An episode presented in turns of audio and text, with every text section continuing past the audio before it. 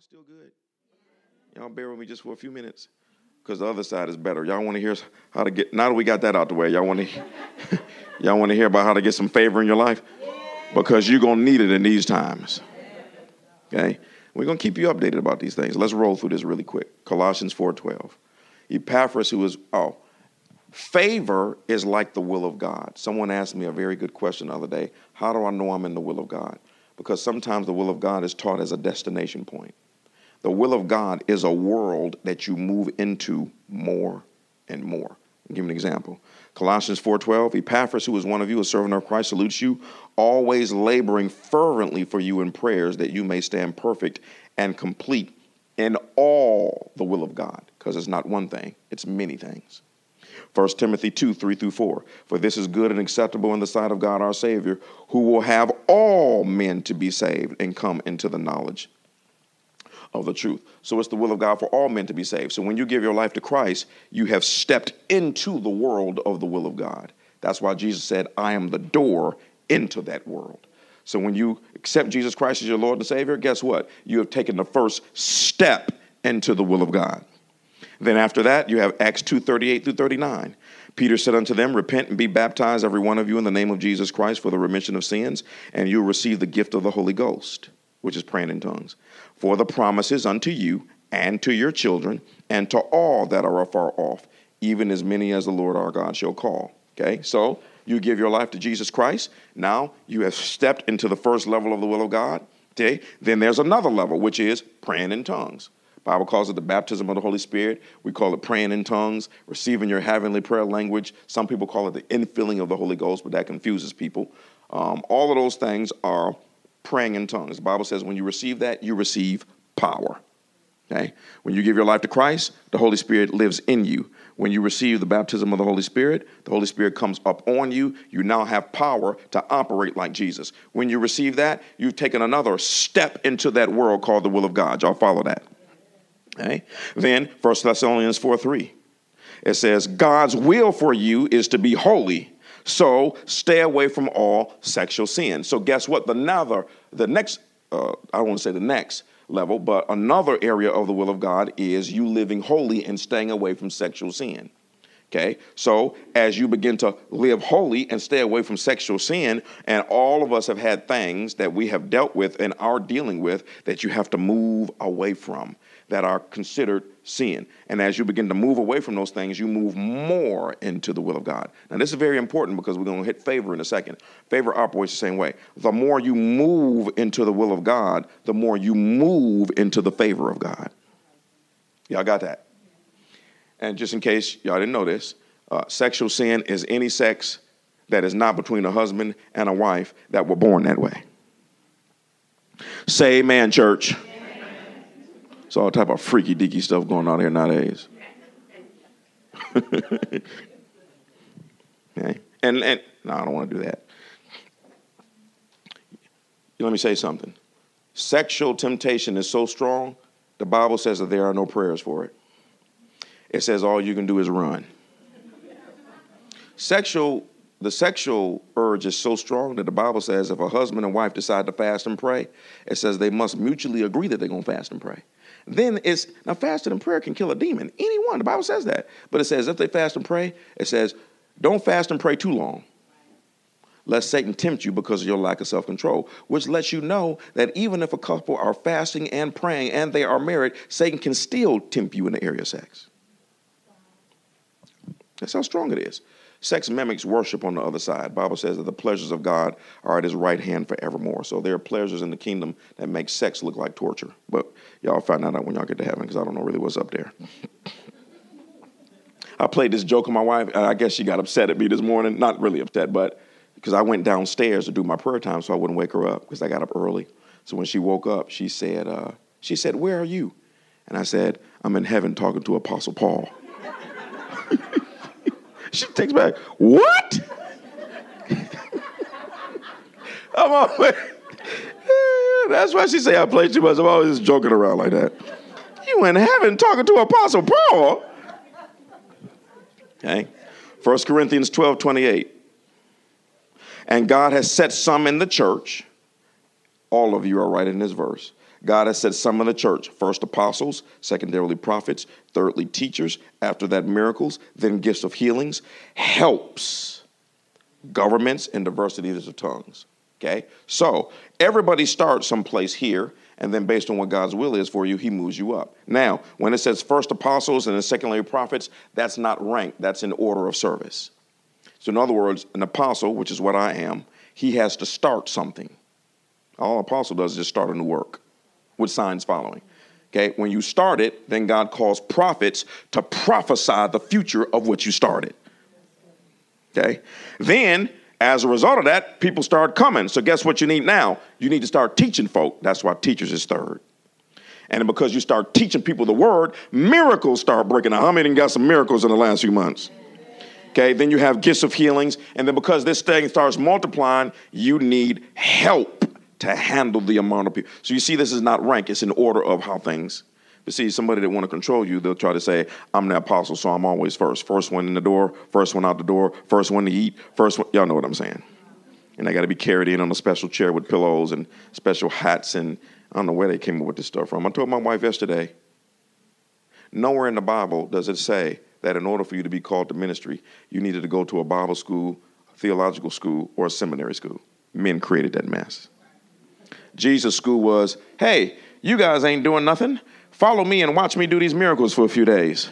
You got it? Yes. Go out there and do it. I won't micromanage me. Come back and tell me when you make a mistake. That's his Bible school. This mess out here where you go sit in the classroom and come out a nut two years later, I don't know what that is. And Jesus told them that in the Bible. You know what he told them, guys? He said, when you send your people to Bible school, he said, when they graduate, he said, they are twofold more of the child of hell than when they went in. I don't even know what that means. How you double the devil? You shouldn't have been the devil going to school. Now that you come out, now you just crazy. Hey, So helps. So once you become part of a ministry and then you begin to kind of locate where the Lord wants you to serve, could be the musicians, could be the sound, could be the praise team, it could be children's church, it could be ushers, it could be inner healing deliverance, all of those different type of things. When you step into that role, you have moved more into the will of God. Y'all got that? So you see, the will of God is not one thing, it's several things and destination points that you move more and more into, and then the Lord begins to promote you more and more into those things. Okay. Ooh-wee. First Thessalonians 5:18. Oh, this is a killer right here. Be thankful in all circumstances. For this is God's will for you who belong to Christ Jesus. It's not God's will for you to be in the circumstance. It's God's will to give thanks in the circumstance because giving God thanks in the circumstance is the fastest way to come out. Okay, so the more thankful you are when it comes to you, I may not have a house, but I do have an apartment. I may not have an apartment, but at least I got a roof over my head. I say, I might not have the car I want, but at least I'm driving. I might not have a drive, but I got a bicycle. I may not have nothing, but thank God for the bus system. You know what I'm saying?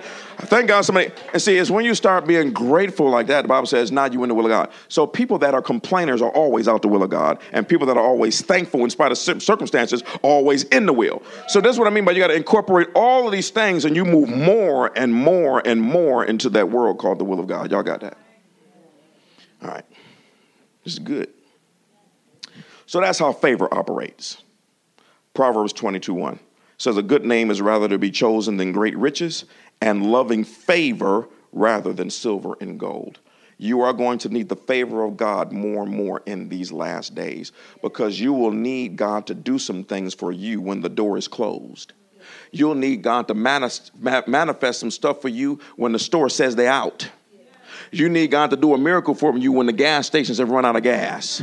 You're going to need the favor of God. And when the favor of God kicks in, it does not matter what doesn't exist, does exist. They're going to recreate whatever you need. They're going to open up the door. They're going to close it. They're going to shift. They're going to cancel. They're going to create for whatever you need. And you're going to need that. And the favor of God is the same way. The same way that you move more and more into the will of God is the more and more you move into the favor of God.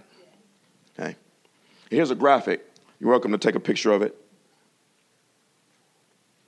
These are three biblical definitions of the favor of God. First one is friendly regard shown toward another, especially by a superior. I mean, no, God is superior. So is God giving you and doing you a favor? Second definition is acts of goodness, kindness, and faithfulness that remove the embarrassment of past decisions and shame. How many of you have gotten in trouble and then you needed somebody to do you a favor? Okay? now, so I call um, Ronald? Yeah, I need you to do me a favor. Here it comes. You need me to bail you out, right? Yeah. That's what a favor is. You did something stupid, you did something wrong, but the person doesn't regard that. They just bail you out anyway. Okay? And then the third one is favor, that which brings joy, pleasure, delight, sweetness, charm, loveliness, and grace of speech. So every time in the Bible you see the word favor, it means all of that. How many need some more and want some more of that in your life? Okay? Matthew 17, 24 through 27. On their arrival in Capernaum, the collectors of the temple tax came to Peter and asked him, Doesn't your teacher pay the temple tax? Yes, he does, Peter replied. Then he went into the house, but before he had a chance to speak, Jesus asked him, What do you think, Peter? Do kings tax their own people or the people they have conquered? They tax the people they have conquered, Peter replied. Well, then, Jesus said, the citizens are free. In other words, you know what he's saying? Man, we ain't supposed to be paying this to this government. They robbing us. That's what he was saying. Okay. However, we don't we don't want to offend them. See, back then you offended them. Today you don't pay your taxes; they just put you in jail. Okay. So go down to the lake and throw in a line. Open the mouth of the first fish you catch, and you will find a large silver coin. Take it and pay the tax for both of us even though they just ask for mine. God is always going to overdo it, y'all. He ain't interested in the minimum. That's your poverty mentality. Nowhere in the Bible do you ever see God do the minimum. It was always something left over. Always something left over. Fed the fish and loaves, and it says the people ate as much as they wanted, and then it was still 12 baskets left over. God never does the minimum. Okay? Only time God will do the minimum is if that's the capacity that you can receive. God is always going to give you up until the capacity that will be the stopping point before it breaks you, destroys you, or makes you turn back to the dark side. Okay? There are a lot of people that the reason why the Lord hasn't blessed them is because He's blessing them.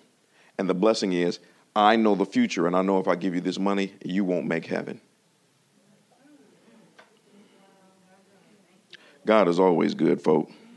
Okay? But here, I just brought this out because there is always something out here that God can get to you supernaturally. This is an amazing story because Jesus did not want to pay the tax, which lets you know don't assume that you're supposed to spend the money because you got it. Jesus had the money. He said, Yeah, but we're not going to pay it. He said, But if we don't, they're going to get offended, so we're going to use somebody else's money. And then the gifts of the Spirit kick on. He gives the disciple an instruction that he had to obey. And that's crazy, y'all, when a fish had to give up his life for Jesus just so somebody could get paid. He said, The first that comes up first, that's the one that'll have its coin in his mouth. And so there's always some money someplace, okay? And it'll come out of nowhere. When it comes to favor, it will never come from the direction you think. It will never come from the direction you think. My wife was reminding me of some of the things that happened to us. And y'all remember a few years ago when the real estate market, in particular in Atlanta, went down. And at that time, we had just moved here. And we were staying in a gentleman, he had built a home. And it was the favor of God that let this man um, let a family of eight from Detroit. I know what I'm saying. Move into the first house that he built. It was the first house that he built. He took tender loving care with that. And, and but it was the favor of God that convinced that man to let this family from Detroit, they got six kids, to move into this house and pay him rent. Now, how many know that that's favor? We just come from Detroit. We don't know anybody like that. Okay. Here's the second level of favor. When the economy went down, the, our rent was fourteen hundred a month. He called me on the phone, and this is favor. I didn't call him. He called me on the phone. He said, "Hey, Otha." I said, "Yeah." He said, "Things are not going so well." He said, "So I'm a lawyer. rent to twelve hundred a month." Then he called a few months later. He said, "Things are still down, so I'm a lawyer, rent to nine hundred a month." Never called the man. Okay? And then, uh, now the second time, he, now also, when God does things, there's a new word, I don't know if it's really a word or not, my wife will tell me later, called unreligious. God is not religious. Okay, so he's gonna do some strange thing. So the first time he called me, it was he called me like a businessman. Hey, Otha, you know, I'm calling him lowering your rent. Okay, cool. Second time he called me, he was drunk. he was in his basement, And just how he was talking, Otha. It's like, yeah. I know what this man was talking about. My mama raised me right. I got to do the right thing, Otha. Oh, oh, I got to honor my mama, and she raised me right. He just as drunk as a skunk. I, I got to do the right thing. I know what I'm talking about. I'm a lord that rent the 900. I got to do the right thing. I said, well, you got to do what you got to do. so he realized later on, I wasn't quite in my right mind. But see, the Lord will use somebody when they get out of their mind. That's when he'll use them. And he'll convince them to do something when they're out of their mind. But there's no, he called me later and said, uh, Yeah, I want to apologize for. Uh... I said, You good? He said, um, He said, But I went a little too low on that. Listen what he said. But you let me know when you can increase it. Everybody say favor. favor. Wow. See, you tap now. We walk in that perpetually. Only, be- I don't walk in that because I'm a reverend. Most reverends don't walk in favor. You walk in that because you are a child of God and you carry yourself a particular way. Because we were walking in that before we started the church. We were walking in that before I even thought I was. I, there was one time I didn't think I would ever be a minister or ever have a church. John 2, 3 through 8. The wine supply ran out during the festivity, so Jesus' mother told him, They have no more wine. Dear woman, that is not my problem. We were just invited to the party. It is not ours. My time has not yet come. And just like a mama would do, his mother told the servants, Do whatever he tells you to do. Standing nearby were six stones, stone water jars used for Jewish ceremonial washings. Each could hold 20 to 30 gallons. Jesus told the servants, Fill the jar with water. And when the jar had been filled, he said, Now dip some out and take it to the master of ceremonies. And so the servants followed his instructions. And you go back and read the rest of that story it says that the leader of the party, the king, he said, you know what? Most parties, they save the best wine up front and then they bring out the raggedy stuff later. He said, but y'all save the best wine till last. He said, this is the best stuff that I've ever tasted. And the Bible says that when the servants drew the water out of the pots, it was still water when they were taking it to the leader.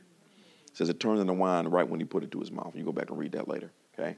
The, but the point that I'm making is that is a very, very, I use my, you know, my new word, unreligious. It just shows you that that this the power of God is for your life. It's just baffling me. How many you know? Let's keep it real for a second. You got any type of party, and the wine is gone.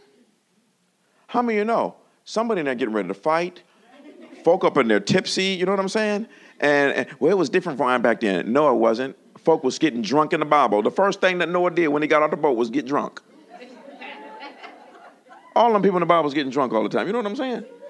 I mean, I'm not saying they was, I'm not saying they were supposed to be doing it. I'm just saying they were getting drunk. And so you see that in the Bible. It was the same wine. And we ain't talking about hard liquor and vodka and Ripple and all that type of stuff that y'all like to drink. It's like gasoline and kerosene going down your throat, and you, you like Martin and doing all that type of stuff. No, that's that's gasoline out your tank. Okay, but they were getting drunk, and so, but but it's amazing, and the whole story is just crazy because Mary turned to Jesus, hey, uh, they had a wine. He was like, what they got to do with me? This ain't my party. And then just like a mama, she turned to these other guys and say, my son don't know what he's talking about. I say it's his time when it's his time. And so now, I need you to do what he says because it's going to be crazy. That's why she said, whatever he tells you to do, do it. Because I'm telling you, it's going to be out the box. It's the first thing you tell them to go, and we need wine. Why are we getting water? He said, fill all these things up full of water. And but the thing that I'm trying to get you to see is that was favor kicking in. When favor kicks in, it does not matter what exists. It does not matter what exists, does not exist. It doesn't matter how extreme it is. God gets over into creativity. He will control things and he will control people. He will open up doors you didn't even know it exist, and he'll close a door right there in front of your face so that you go through door number two instead of door number one. So now we actually tapped into this one time when we probably seven years ago we did a community service project right on the property. Our Saturday location is really big, so it allows us to do that in the parking lot. So we rented all these floaties and balloonies and jumpies and all of those things. And we were going to just minister to the community, let them know a church was there. And so we had got all of this food, and um, and so we had all of this food. We are going to feed the community. And my wife came up with the idea to get like tickets. So like you give a person a ticket, and each person would get a ticket and it would represent you get one sandwich you know, because we had Chick fil A, we had potato chips, we had other stuff, we had drinks. And so um, you get a ticket, and we're talking about obedience. You get a ticket, so it's one sandwich, one drink, and one bag of potato chips. Okay. That's why I don't believe in these new age church picnics where they give you a ticket. I believe in them church picnics where everybody just cooked up stuff that had nothing to do with health and you just ate until your heart's content. Went to these church picnics and they give me a ticket. What is this? This for a popsicle. And Just whatever. I'm believing that type of stuff. I, let me tell you something. I, when you fellowship, it's supposed to be a lot of food so that everybody can take two and three plates. Or you do like me. You recognize the food is good, you taste it, fix a plate, and go put it in your trunk, and then come back and eat. I only did that one time. That's why we'll go places. Mom said, Don't go in here and embarrass me. I'll go in your refrigerator without asking. Dead serious. What was I talking about? Thank you, Chick fil A. So when my wife was getting in the tickets, the Holy Spirit told her, leave them tickets alone. Don't give people tickets. Just feed the people. Everybody say obedience. obedience. Now, if you are in fear of lack, guess what you're thinking? Uh, no, because we don't want to run out of food. Hey, well, I don't have a problem running out of food. Okay, I'm the Holy Spirit. So she left the tickets alone. That's one thing. My wife get her word from God, and you can, you can take that to the bank. She's going to obey, period. She don't care what you think. You're going to, shh. Okay? And so, so little did we know that the church, we couldn't see it, behind the trees was a Hispanic community that lived in a trailer park. And that the Lord was going to use that obedience to multiply food to feed those ladies. So they came over in droves. They came over in droves. They came over in droves because they saw the food. They saw the food. And so, and, and there's, there's a scripture. It says, "Be careful how you judge people who steal, if they were stealing to feed themselves." Don't judge them the same way. So, um, and you know, we had all of these these big, you know, those these big things of Chick Fil A. And so, as we watched closely, we would notice that the woman would come and they would have strollers with all of these kids, and, and they couldn't even speak English, and and and and they would get a sandwich, and you could see them just getting the sandwich and then hiding it, and they'd come back and try to get another sandwich. Boom. And the Lord allowed that because He knew that this was a large group of Hispanics that did not have food. No, Lord, let her know. He said, These people are using your event. I'm using your event to feed them. Now, we watched that food multiply. There is no way possible we had, because some ladies taking four or five sandwiches. And, and, and this is how it multiplied. It, when it multiplies, it is not like, you know, you have a thing full of sandwiches, and then when it gets all the way to the bottom, is one sandwich left, and then before your eyes, it's not how it happens. It's weird. You can't explain how it happens. You just keep giving out sandwiches and you're not paying attention. But when you look back, you're like, why is there still all these sandwiches in here? And, and, and so you reach in to give more sandwiches and you're just giving them out and you look back in and say, why is it still at the same level?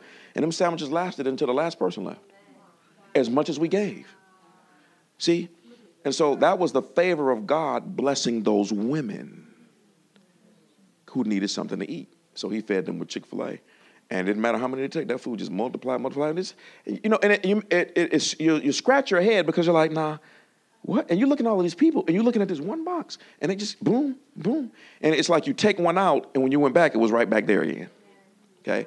That's, that's how favor operates. And so you can move into that more and more where it don't matter what this world says. We ran out of food.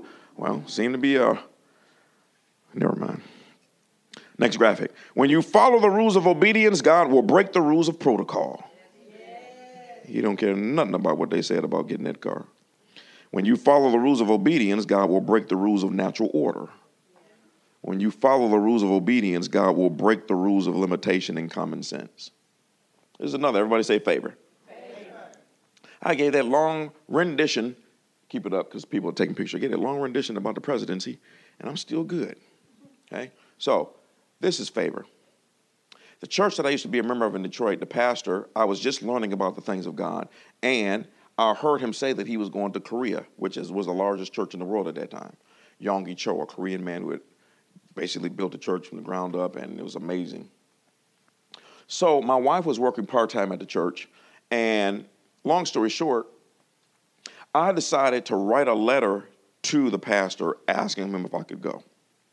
He did not know who I was because it was a large church. I was not a minister, none of that. But my wife worked there part time. So we wrote the letter. And when we wrote the letter, the Lord woke my wife up at three o'clock in the morning, and she wrote the letter, letter flawlessly in one swipe. Boom, boom, boom, boom. It was done. She took it up there, gave it to him. He read it. He said, "Did you write this?" I don't know why he asked you this. She said, "Yes." He said, "Do you want to go?" She said, "No," because she was pregnant at the time. He said, "Okay, tell your husband he can go, but he got to pay his own way." Now we're going to Korea. So, you know, you ain't no discount on no flights. You know, ain't no buddy passes, ain't no standby. If you stand by, you're going to be standing by for the rest of your life. You know, Korea, okay? And so, uh, and these were first class tickets. So you're talking about seven, eight grand a pop probably. So, but everybody say favor. I had to pay my own air flight and I had to pay my own hotel cost and everything. And so we said, fine. I did have the money set aside to be able to do that. But when I went on the trip, he got mad at me when I tried to do it. I still remember when we were at the hotel desk getting ready to pay for our rooms. I got put my card up there. He looked, this is how I did it. What you doing? I'm supposed to take care of that. That is not the time to be arguing with folk. Well, let me tell you something that's so deep. Let me tell you how favor works for real, how the Lord manipulated that pastor to get me to see something that I wanted to see. Not only did I not have to pay for the trip, we're over there with his other ministers and other pastors. On the last day of the trip, we are in Korea in the hotel at the restaurant. And we're all sitting around this long conference table eating. And the pastor just happens to be at the other end of the table. And I noticed him eating a little bit and then looking around. Just like this. And then he'd put a little bit more food and then he'd look at me. He'd look around. That's how he did. And he'd eat a little more food and he'd look at me.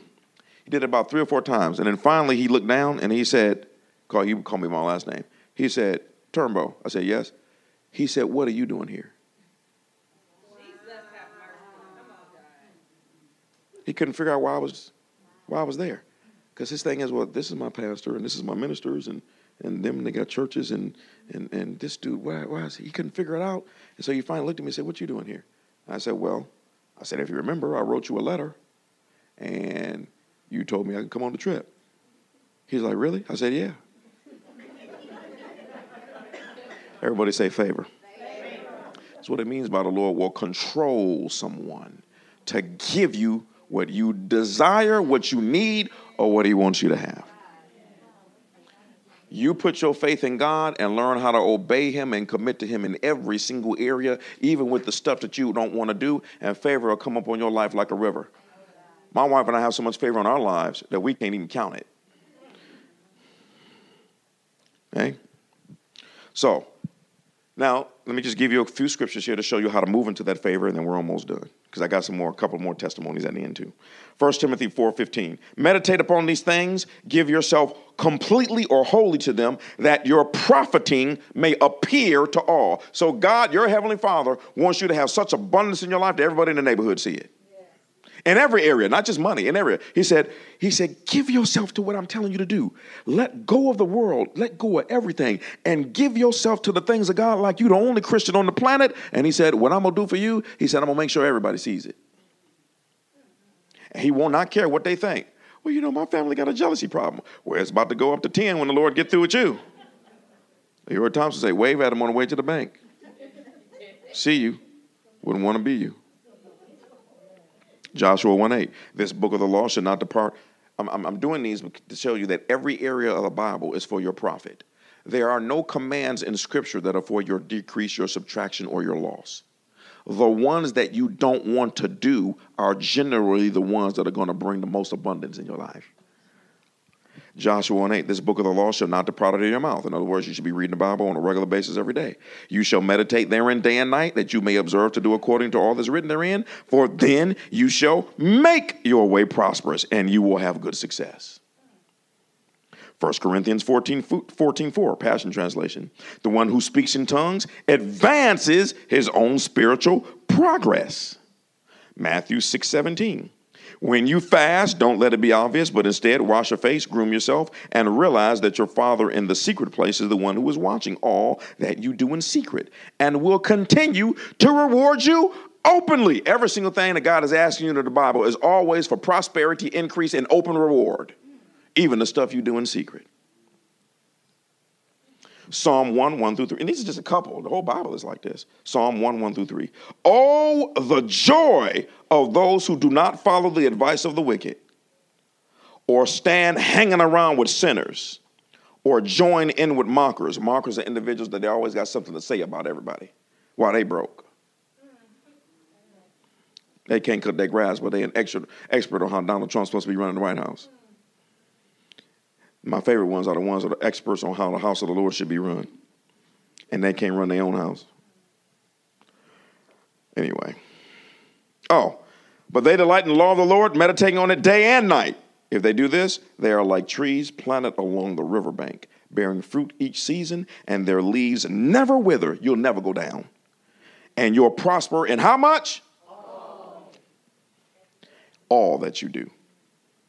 Okay. See, there's a difference between your daddy, your heavenly, your, your natural daddy giving you a favor versus your heavenly father. When your heavenly father gives favors, you remember it for the rest of your life. Proverbs 22 4. Laying your life down in tender surrender before the Lord will bring life, prosperity, and honor as your reward. Okay? So you and, and and with favor, God wants you to have favor with himself and favor with man. Proverbs 3, 1 through 4. My child, if you truly want a long and satisfying life, never forget the things that I've taught you. Follow closely every truth that I've given you, then you'll have a full, rewarding life. Hold on to loyal love and don't let it go. Be faithful to all that you have been taught. Let your life be shaped by integrity with truth written upon your heart. That's how you will find favor and understanding with both God and men, and you will gain the reputation of living life well. How many ready for a reputation? Uh, not a, wait a minute, a, rep- a reputation and a representation. I was trying to get it out. R and R, railroad tracks, representation and reputation. Yeah, she always living large.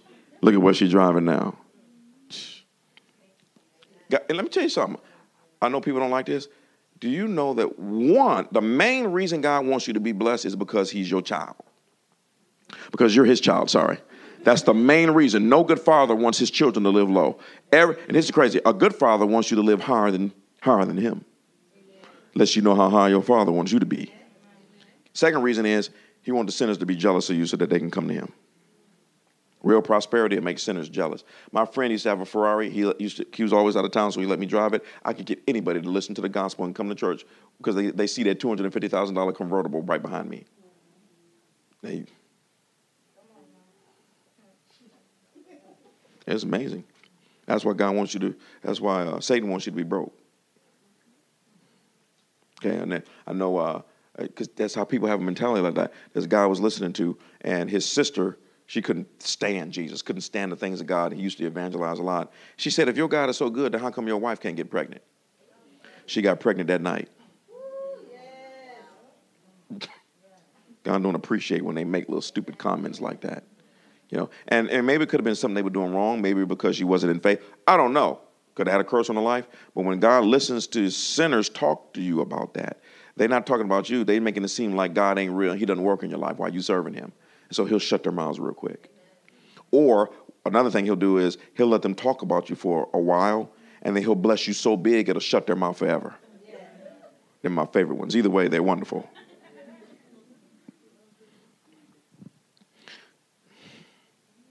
What did I say? Favor with God and man. Yeah. It's two money systems, and most don't have an education on either one. I'm doing really good. I'm almost done, y'all. Thank hallelujah. I, all that time preaching. Okay? And I mentioned this last week, so I won't go into it. But most of us, we went to school and didn't learn anything about money. Amen. Not a thing. They didn't teach you anything about how to open up a credit card to get a student loan when you went to college that you're still paying for. They didn't teach you about savings. They didn't teach you about investing. And, and, and not only, I'm not talking about a class, I'm talking about they should have drilled this into the kids every semester so that when they come out of school, all they know how to do is live lower than their means and save money and know how to go into the stock market. No person in the United States has to be poor. It's just simply a lack of education. There are things out there that would blow your mind when it comes to investments. Okay? So, Let's read Matthew 22, 17 through 21. So tell us then what you think. Is them challenging Jesus again. They were always challenging Jesus. Okay. Is it proper for us Jews to pay taxes to Caesar or not? And Jesus knew the malice that was hidden behind their cunning ploy and said, Why are you testing me, you impostors who think you have all the answers? I love the way he talked, by the way.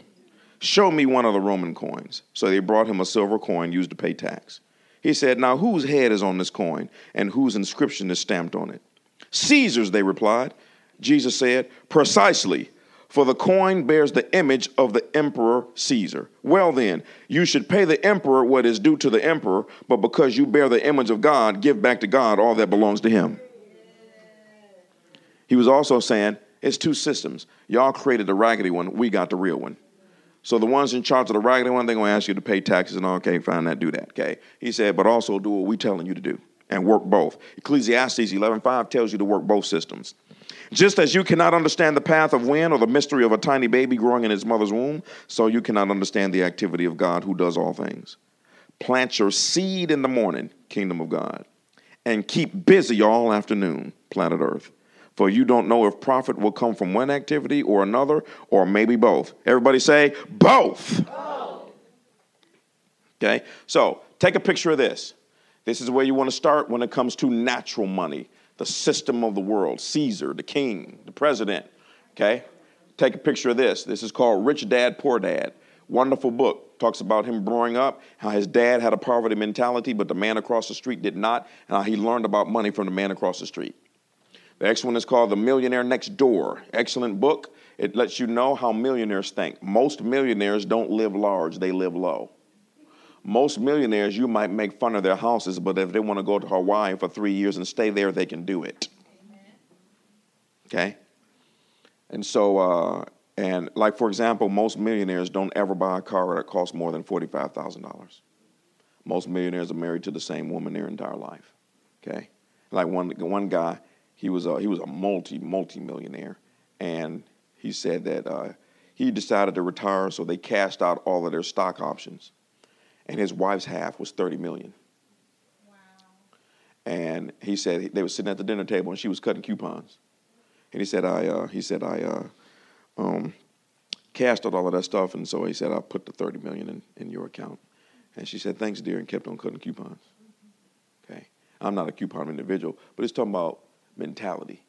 Is, is don't buy more just because you can buy stuff like you're the only person on the planet. Like I said before, we all want to look good, and there's nothing wrong with that. And God wants you to look good. He just doesn't want you to look good and you can't sleep at night trying to figure out how you're going to pay the bill. He said, Do it my way, let the favor kick in, and there will be no bill. I tell married couples between the new, you brand new married couple, hey, save. Try to live off one income. Try to live off income. You know, you don't have to have a second car. You don't have to have a third car. You don't have to have, you know, y'all know what I'm saying and and it's called delayed gratification syndrome. Wait, wait. Okay, I remember that battle. I still remember that battle at Best Buy. Had over that TV that I lost. Three days straight, I went out there and just at Best Buy just stood at the television. Had a demon on my left side and I had an angel on my right side. An angel telling me don't do it, and the devil telling you know you want this television. This is the latest and the greatest. It's poverty now, you know. So when a flat screen costs three thousand dollars. I'm sorry, three thousand three hundred for a fifty inch. You can get a hundred inch now for less than a grand. I'm sitting up here just staring at that TV, staring at that TV. And I knew I wasn't supposed to do it. And I, I went back the next day, just stared at it. Best Buy said, You need help? Yeah, just trying to figure out some stuff here. Just uh, and they finally knew this brother is battling. And then I lost the battle on the third day and brought that TV home. Never really did enjoy that TV. Start going out on me and all that type of stuff. And you know, you don't you don't have to have the latest and the greatest. Wait wait. Sometimes it's better to wait and save up. You know what? It's sometimes it's better to wait and save up cash and get it. And, and, let me tell you something. Let me give you a little trick. When you go to the store, particularly places like Best Buy, when you go to Best Buy and you're ready to buy something, ask for the open box item. I mean, look, look, I used to work for Best Buy. And the open box item is Latanya bought a television, took it home, opened it up, and said, mm, I changed my mind. And then she brings it back to the store. TV never even never even got put on the wall. It's open box, and because the box is opened, they got to reduce it down to the lowest price, even though it's a brand new item. Same thing with cars. It's amazing. Brand new car will cost forty thousand dollars. When you drive it off the parking lot, it dropped to thirty-two. All I did was drive to the gas station and back. Yeah, but when you drove it off the lot, the real value kicked in because we always overcharging you. You actually think a polo shirt costs $100? A polo shirt, prop, I'm, this, I know they are to get upset. A polo shirt probably cost them about 10 to 20 cents to make. Everything. You know, I mean, you, you bought a house for 200 grand. You actually think wood costs that much? You can go to Home Depot and build your own house for, for less than $1,000. You know what I'm saying?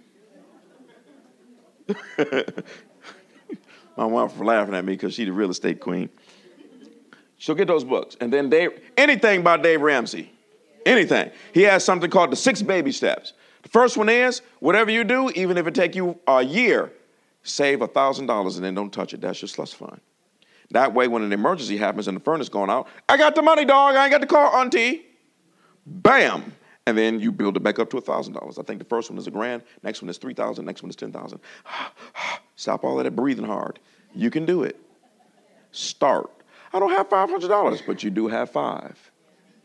You'd be surprised what you can do if, as Jesus said, you are meticulous with your money. Every house in here is its own business entity and you must do your own self audit and pay attention to where your money is going. Mm, they said they didn't get no man's on that. Yes. Okay.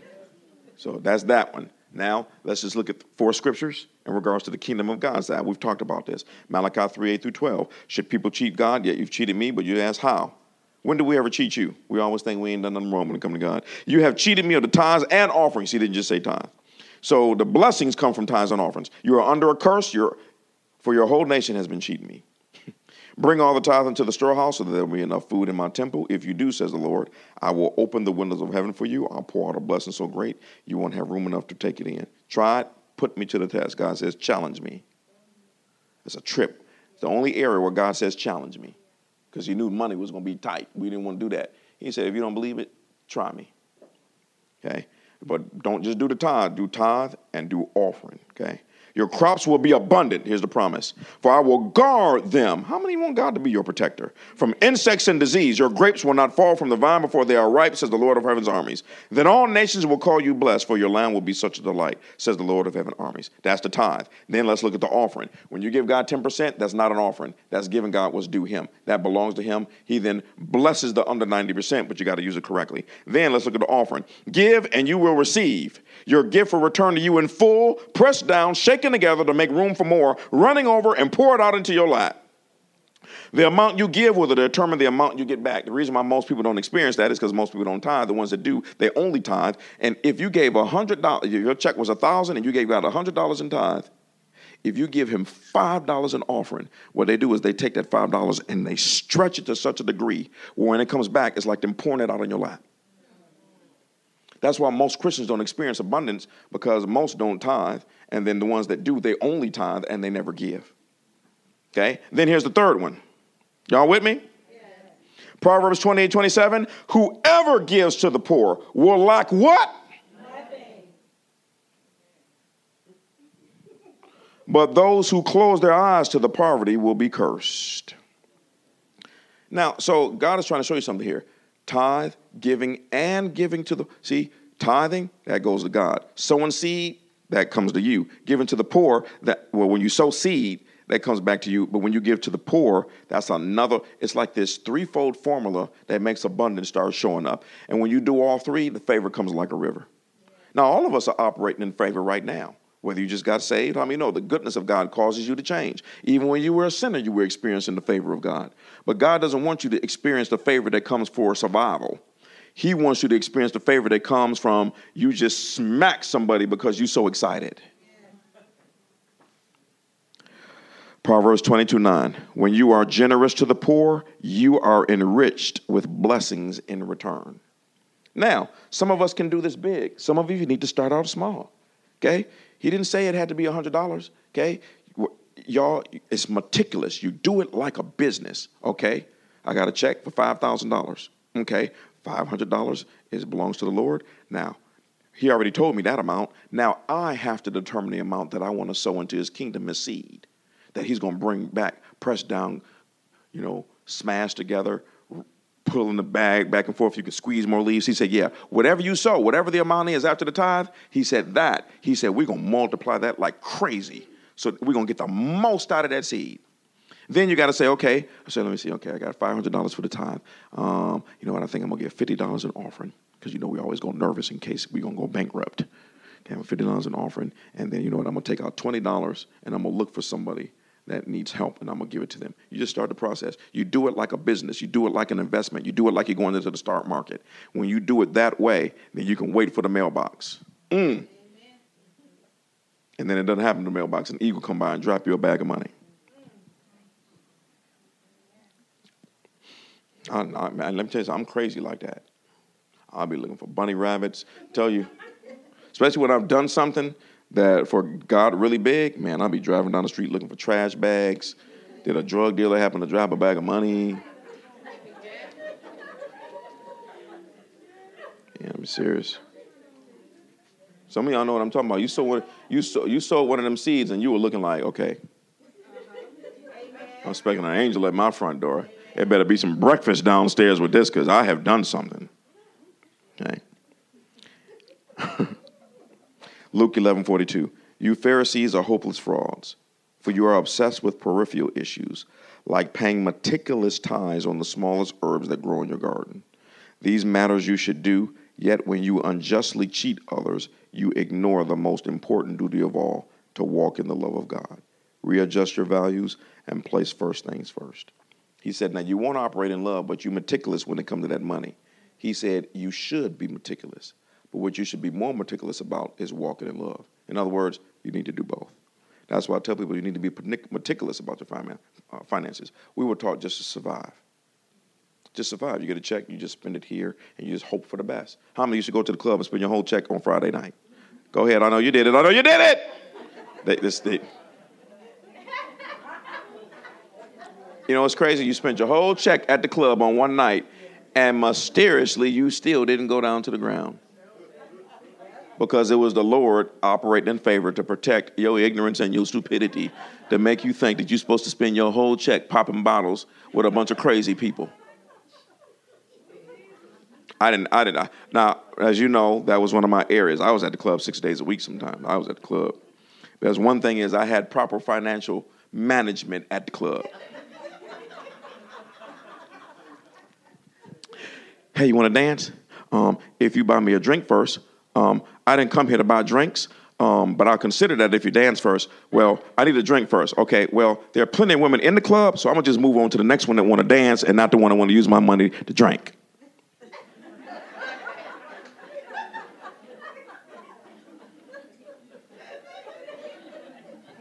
Some of y'all mad at me right now. I don't know. I was probably going to the club on a regular basis like that for two or three years, probably. Ask me how many drinks that I bought a woman in the club.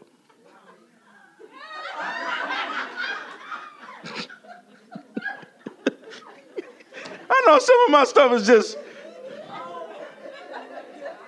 I ain't play that. Because I knew that they were just using me and they just, they don't, I don't want to spend my check, so I'm going to use yours. I don't know you like that. I didn't ask you for a date, I asked for a dance. It's a difference. Anyway, I don't like myself on my iPad. Ecclesiastes 11:4, very important, folk, for you all that want to move into this. Farmers who wait for perfect weather will never plant. And if they watch every cloud, they will never harvest. In other words, if you're looking for your situation to become perfect to start this, it will never happen. Proverbs 11:24. Generosity brings prosperity, but withholding from charity brings poverty. Those who live to bless others will have blessings heaped upon them. And the one who pours out his life to pour out blessings will be saturated with what? Favor. And you can do this whether you are a millionaire or you are homeless. The system works the same. It's not the amount, it's what you have. Bible says God looks at what you have, not what you don't. Okay? Um, Luke 2.52. Okay, good. It says, as Jesus grew, so did his wisdom and maturity, which means Jesus had to grow just like you do. The favor of men increased upon his life because he was loved greatly by God. Now, God loves all of us the same, but that love will be manifest more based on how you carry yourself. And it says that Jesus had to grow in favor the same way that you have to grow in favor. And to the degree that you give up this life for Christ will be the degree that that favor will come very speedy. Okay? Genesis 39 21. And Joseph's master took him and put him in the prison, a place where the king's prisoners were bound. He was there in the prison, but the Lord was with Joseph and showed him mercy and gave him favor in the sight of the keeper of the prison. I only got a couple more. Now, how many know it's not a wonderful thing to go to prison?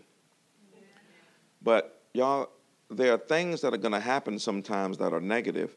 And if you don't know how to give God thanks in the midst of that, Father, I thank you this happened, but I, I got in a car accident. Father, my car just got smashed, but I thank you that the finances are already on the way to turn the situation around. Instead of you complaining, oh, I can't go to church Sunday now because I got an accident on Tuesday, and, and oh Lord, why me? And just complaining and walking around just droopy eyed and droopy lipped and droopy nosed and, and boogers coming out your nose, and you just, your eyebrows just permanently down. And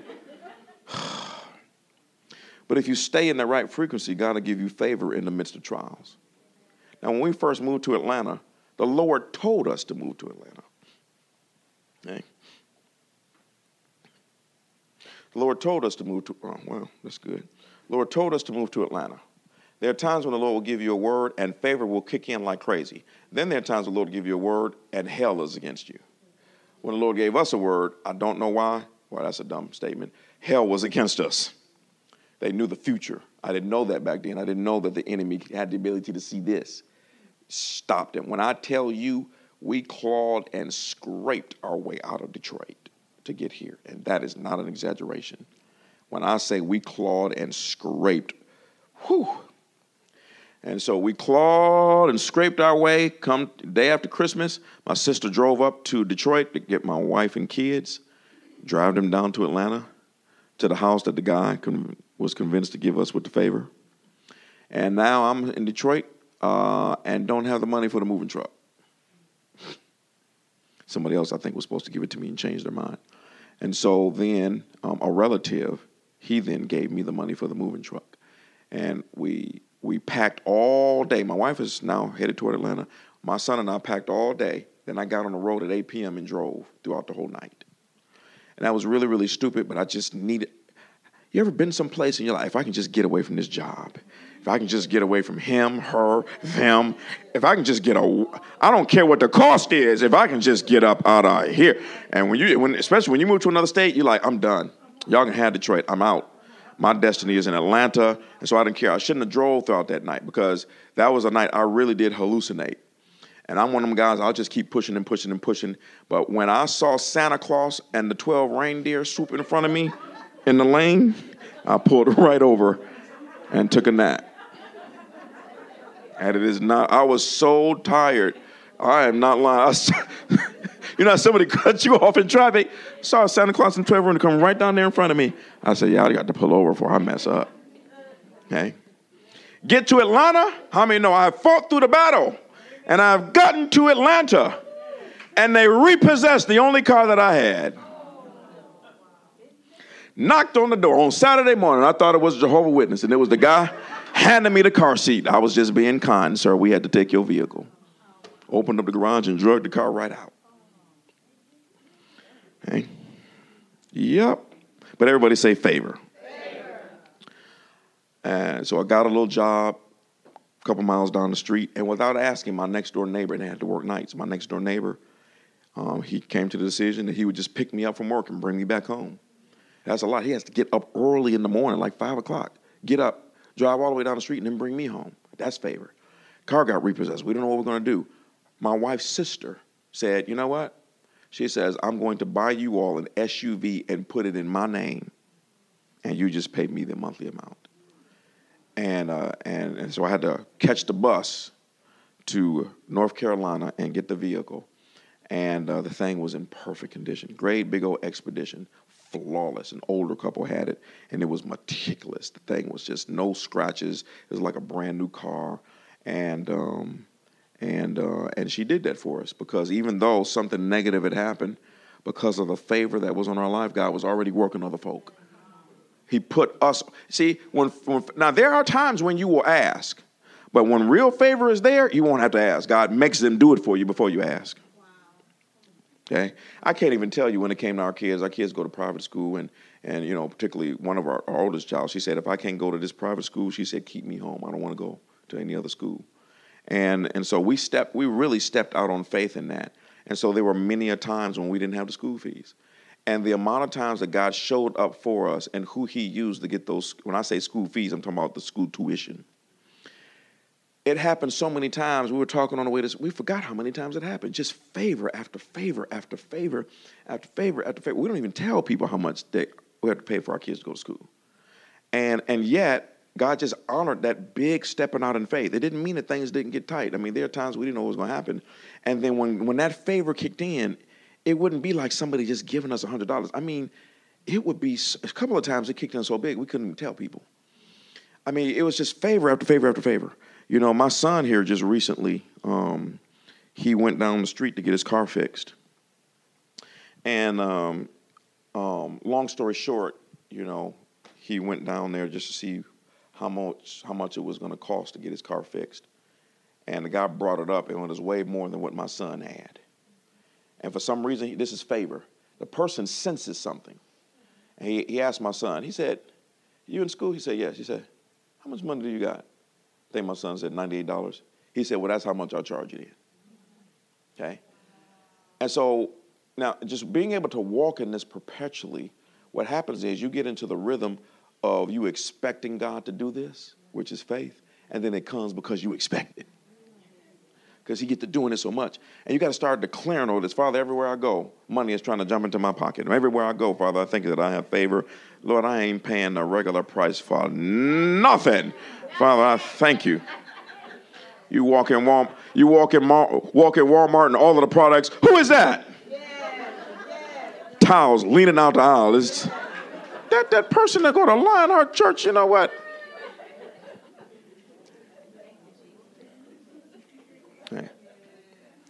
And that's how it works. Okay? I done preached two full messages, and it's only 12 o'clock, and I said I was going to stop at 12. Okay? So, so, and I, so let's just read this one last scripture. We'll just, we'll just read it. Oh, put up the graphic, though. Taking pleasure, I think. Taking pleasure in God and the interest of his kingdom is a covenant qualifier to receiving waves of divine favor. We're talking about waves. We're talking about you standing there on the ocean and just wave after wave. Because my see, let me tell you something. It is so much in our lives now that we forgot how much it was until we started talking about it on the way to church this morning. And I'm sitting there like, oh, this is an everyday, every week thing now. Okay? And then making the things of God and the house of God your first priority will attract strange and overwhelming favor from God. Okay? when we went to Mexico, oh, I got to tell y'all this last story. I'm sorry, I got to tell you this last one. You might have to help me around to get it right. Okay? We were like, we need a vacation. Bad. We still want another one. Okay? It's, it's just, we could go to Mexico tomorrow, you know. Psh. Okay? So, so this is favor. When, that, my friend took me to Hawaii, I always wanted to take my kids to that trip, but to take my kids on that trip would cost me about 30 grand. It's not, Hawaii is expensive. Okay, so how did we even find out about Mexico? Oh, I know, favor. A person that was a member, watch this, this is how favor works. A person who was a member of our church who got offended at me later and left the church gave me their timeshare to use. So we went over there. He gave us a timeshare. We went, and it was in Mexico. And what is it called? Um, um, Pueblo. My wife is Pueblo. It's Pueblo, Pluto, Pueblo Bonito. Okay. Wonderful result. So we went over there. We realized, okay, God favored us and allowed this man to come over here to show us where we could bring our own kids. Because we could, we, we could take them there for a third of the price of taking them to Hawaii. And this place in Mexico was killing Hawaii in every single area. And so we were like, so we came up with a plan. And we and, and so now, while my wife and I were there, we're staying on these little beds that are sitting on the ocean. Everybody say favor. favor. Now, you know, they got these timeshares, and those, those, you know, these things on the ocean are expensive, even though it's much cheaper than Hawaii. And mysteriously, a man and his girlfriend or wife just came by, and and and and they were on the beach, and these little beds have to be rented. So he was there, and uh, and he said, "You mind if I sit here for a second? Now I knew this perturbed my wife, and because she she she she, she kind of lifted up like, cause she laying on the bed, she like come over here for you to sit on my bed. And, and, and uh, so he got to talking some things and sharing some things. And, and I was like, I think that was a divine appointment. And then we happened to get on a golf cart because this place they take you around with a golf cart. When we got on a golf cart, there was a woman there, I believe from Australia maybe. And we got on a cart, and the woman asked, everybody say favor. Favor, favor also means hooking up with the right person that gives you information that you didn't even know you needed. Right. We get on the golf cart, her and my wife get to talking. And she said, Oh, do you have a time? Well, my wife asked her, Do you have a timeshare here? Oh, absolutely not. I would never do something that insane. She said, I go on this particular website and I rent the room for the other individuals that were suckered into the timeshare. We went and checked, and the rooms are severely discounted, what allowed us to then pay for the room. Let me say something. Though what they call a two bedroom is the size of your house. So we were able to get a room. How what we pay for a room? Eighteen hundred dollars maybe. We paid fourteen hundred dollars for seven days, for a whole week, for the whole family, and and everybody had their own bed, full kitchen, full patio, which stretches probably from that wall to further than that wall, on the ocean, everything. We had two jacuzzi tubs, fourteen hundred for a week. Everybody say favor. favor. Okay? For a week. So so we reserved that. But then it was going to cost me $6,000 an airline ticket. Okay? So we were getting there, we're saving the money, but then we were starting to get nervous because the time was coming and we need to get these airline tickets for eight people. And the longer you wait, the price goes up. So I did something. I just kind of felt like I could do this. So I called somebody that I knew was a friend of mine. And I said, hey, man, I need a favor. I said, I'll have the money in the future. I said, but I need to let you, I need to, I need you to loan me $6,000 so I can buy these airline tickets so that this trip does not get away from me. He was like, oh, no problem whatsoever. Okay? I mean, you know, you need some friends in your life like that. You ask for $6,000 and like, oh, I thought, Thought you was gonna ask me for five million. Now I have to think about that for a day. He's like, oh yeah, no problem. So he came over there and he bought the tickets on his card for me. So, and I said, okay, I'll have, I'll, I should be able to pay you back by the end of the month. Okay. When it got to the end of the month, the Lord gave the man a dream and said, the money that you gave that couple and loaned them, he, he said, if you let it go, I got a surprise for you. And the surprise was behind a big gold nugget. So he called me, uh, yeah, dog, that uh, $6,000, you can have that. I want my surprise. How many know when the Lord got a surprise for you, this ain't no jack o' lantern jumping out of a box. Okay. So now, $6,000 just like that, gone. Boom. See? And when I tell you we had such a wonderful time on that trip, I mean, it was just, oh God, ocean view. And just that that trip healed me a lot because I didn't know how much I need to be next to the ocean. Just hearing those waves just crash and just, I, I don't know, I can't even explain what those ocean, the Bible says that the voice of the Lord is upon many waters. It was like every time that ocean crashed, I mean, we're right there, and it would crash, and it was just something was happening to my soul. We needed that trip more than we, we knew. And so I say all that to say, start with a vision board and write your dreams down. God ain't thinking about your little tired money. He will make something happen for you in the future. You'll win a trip without even trying. I've been waiting for public, who is it? Um, yeah, clearinghouse to come to my door. I've been waiting. All right, I'm going to act the food though. If that ever happened, I'm going to let you know. I'm going to I'm I'm gonna scream like the grandmama scream. I'm going to act the food. I need $7,000 a week for the rest of my life. You know what I'm saying? What I'm saying is there are many wonderful things out there. It's not based on your income. It's not based on your age. It's not based on your gender. It's based on are you giving up your life to move into the will of God and the favor of God so that you can experience waves of divine favor. God will do more for you than you ever ask. I was going to read that scripture, but I won't because I'll close it. Uh, Solomon gave a big offering to God, and God showed up the next day in a dream and said, Whatever you ask me to do, I will do. Do you realize how crazy that is? That shows you what God wants to do for you because He's not a respecter of persons. But because of how committed that man was to the things of God, God shows up and says, Any area, ask. And he said, Well, I don't want to go like that far. He said, I just want a right heart to govern your people correctly. And the Lord said, Oh, cool. He said, Well, since you asked for that and you didn't ask for the rest, I'm going to give you the rest anyway. He said, Not only am I going to make you rich, even though you didn't ask for it, he said, When I'm done with you, no king will ever be able to say he had more money than you. And he said, And I'm going to make you famous, even though you didn't ask. Because all good fathers want their children to be rich and famous. Y'all got that? Okay, so so these are things, and these things are automatic. You, you need to have a vision board. Don't base no vision board based on you got a fixed income. You you, you got to fix it. Y'all, it's always some money out here with your name on it. Always. You think God is impressed by your fixed income? If anything, He's excited by your fixed income to show you that He can work around what's fixed. Nothing moves God, it just moves you. And, and we don't have a proper relationship with our Heavenly Father to understand that He will do things for you in certain areas that you'll never be able to afford. But you got to start with belief and living right and committing to Him and being in the Bible, even though they call you okie dokie, and spending time in prayer again and going to the church again and doing all those things. And, and heaven is like, again, again, again. And the Bible says this about prosperity it says, yeah, uh, last point.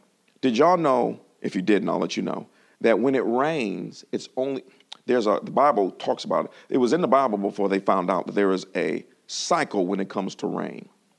Okay? The water that's in all of the rivers and the oceans is always going up in the atmosphere and it gets into the clouds. And then when the clouds get full, then it rains. And in Ecclesiastes, it says that it's a cycle that God created. They found this out later through scientists. They're always late. Okay? But the Bible says that when it comes to your prosperity, it says when those clouds become full, you will not be able to stop it from raining in your life those clouds become full by you praying and spending time in the Word and, and getting rid of sin and trying to move into the things of God and learning how to tithe and give and give to the poor and be a blessing. And all the time you filling your cloud up. It's just that when they, how many know, you couldn't see what was going in the cloud, but you sure don't see what come back down. He said, That's how it is. You'll be doing this on a regular basis. You really couldn't see what you were doing. But when we rain on you, it's going to rain on the whole neighborhood. Okay? So Okay, our greatest days are ahead of us. We should have learned that just by with this coronavirus situation. I'm almost, and I'm so out of order. I'm like, Lord, send another one, Jesus, because we went up. Just, I don't mean to be rude. It's just that, see, when you're on a different system, none of this stuff out here is just, you know, this stuff is supposed to make you, it drowns other folk, but for the other ones, they surf on top of it, have a good time. Okay, so amen. Let's go ahead and stand. Thank you, Lord. I preached two messages. That was two hours of teaching. That's crazy. I can't even believe. Maybe it wasn't two hours. I don't know what it was. Hallelujah. Let's lift our hands, give God thanks for a moment. Thank you, Lord God. Thank you, Father God. Just begin to open up your mouth and ask God to give you waves of divine favor. Thank Him for the favor that He has already given in your life because He has covered you more than you would ever know. One of the greatest le- things that you see in heaven is they will reveal to you the favor that you never saw because nothing negative happened. All of the time that they kept you from car accidents, all of the time that they triggered certain events so that you would not lose your job or that bill would be paid. They kept your mind when you thought you were going to lose out, covered you when you made that mistake Thank you, O Lord God, for waves of divine favor coming upon your people in these last days. Thank you, O Lord God, that as they move more and more into obedience, that you will reveal yourself unto them in a mighty way. Thank you, O Lord, you desire all of your children, young and old, new and mature. You desire all of them to live higher than where they are right now. Thank you, O Lord God. Let their testimonies run like a river. Exalt them and bless them, O Lord God. I thank you, Father God, that you are making their name great in their neighborhoods, making their name great in the community, making their name great on the job and in the business world. Whatever they do, I thank you that they will stand up and they will stand out from now on in the mighty name of Jesus. I thank you, O Lord God, that the amount of money that they make will not dictate the level of life they will live on. You will give them the desires of their heart.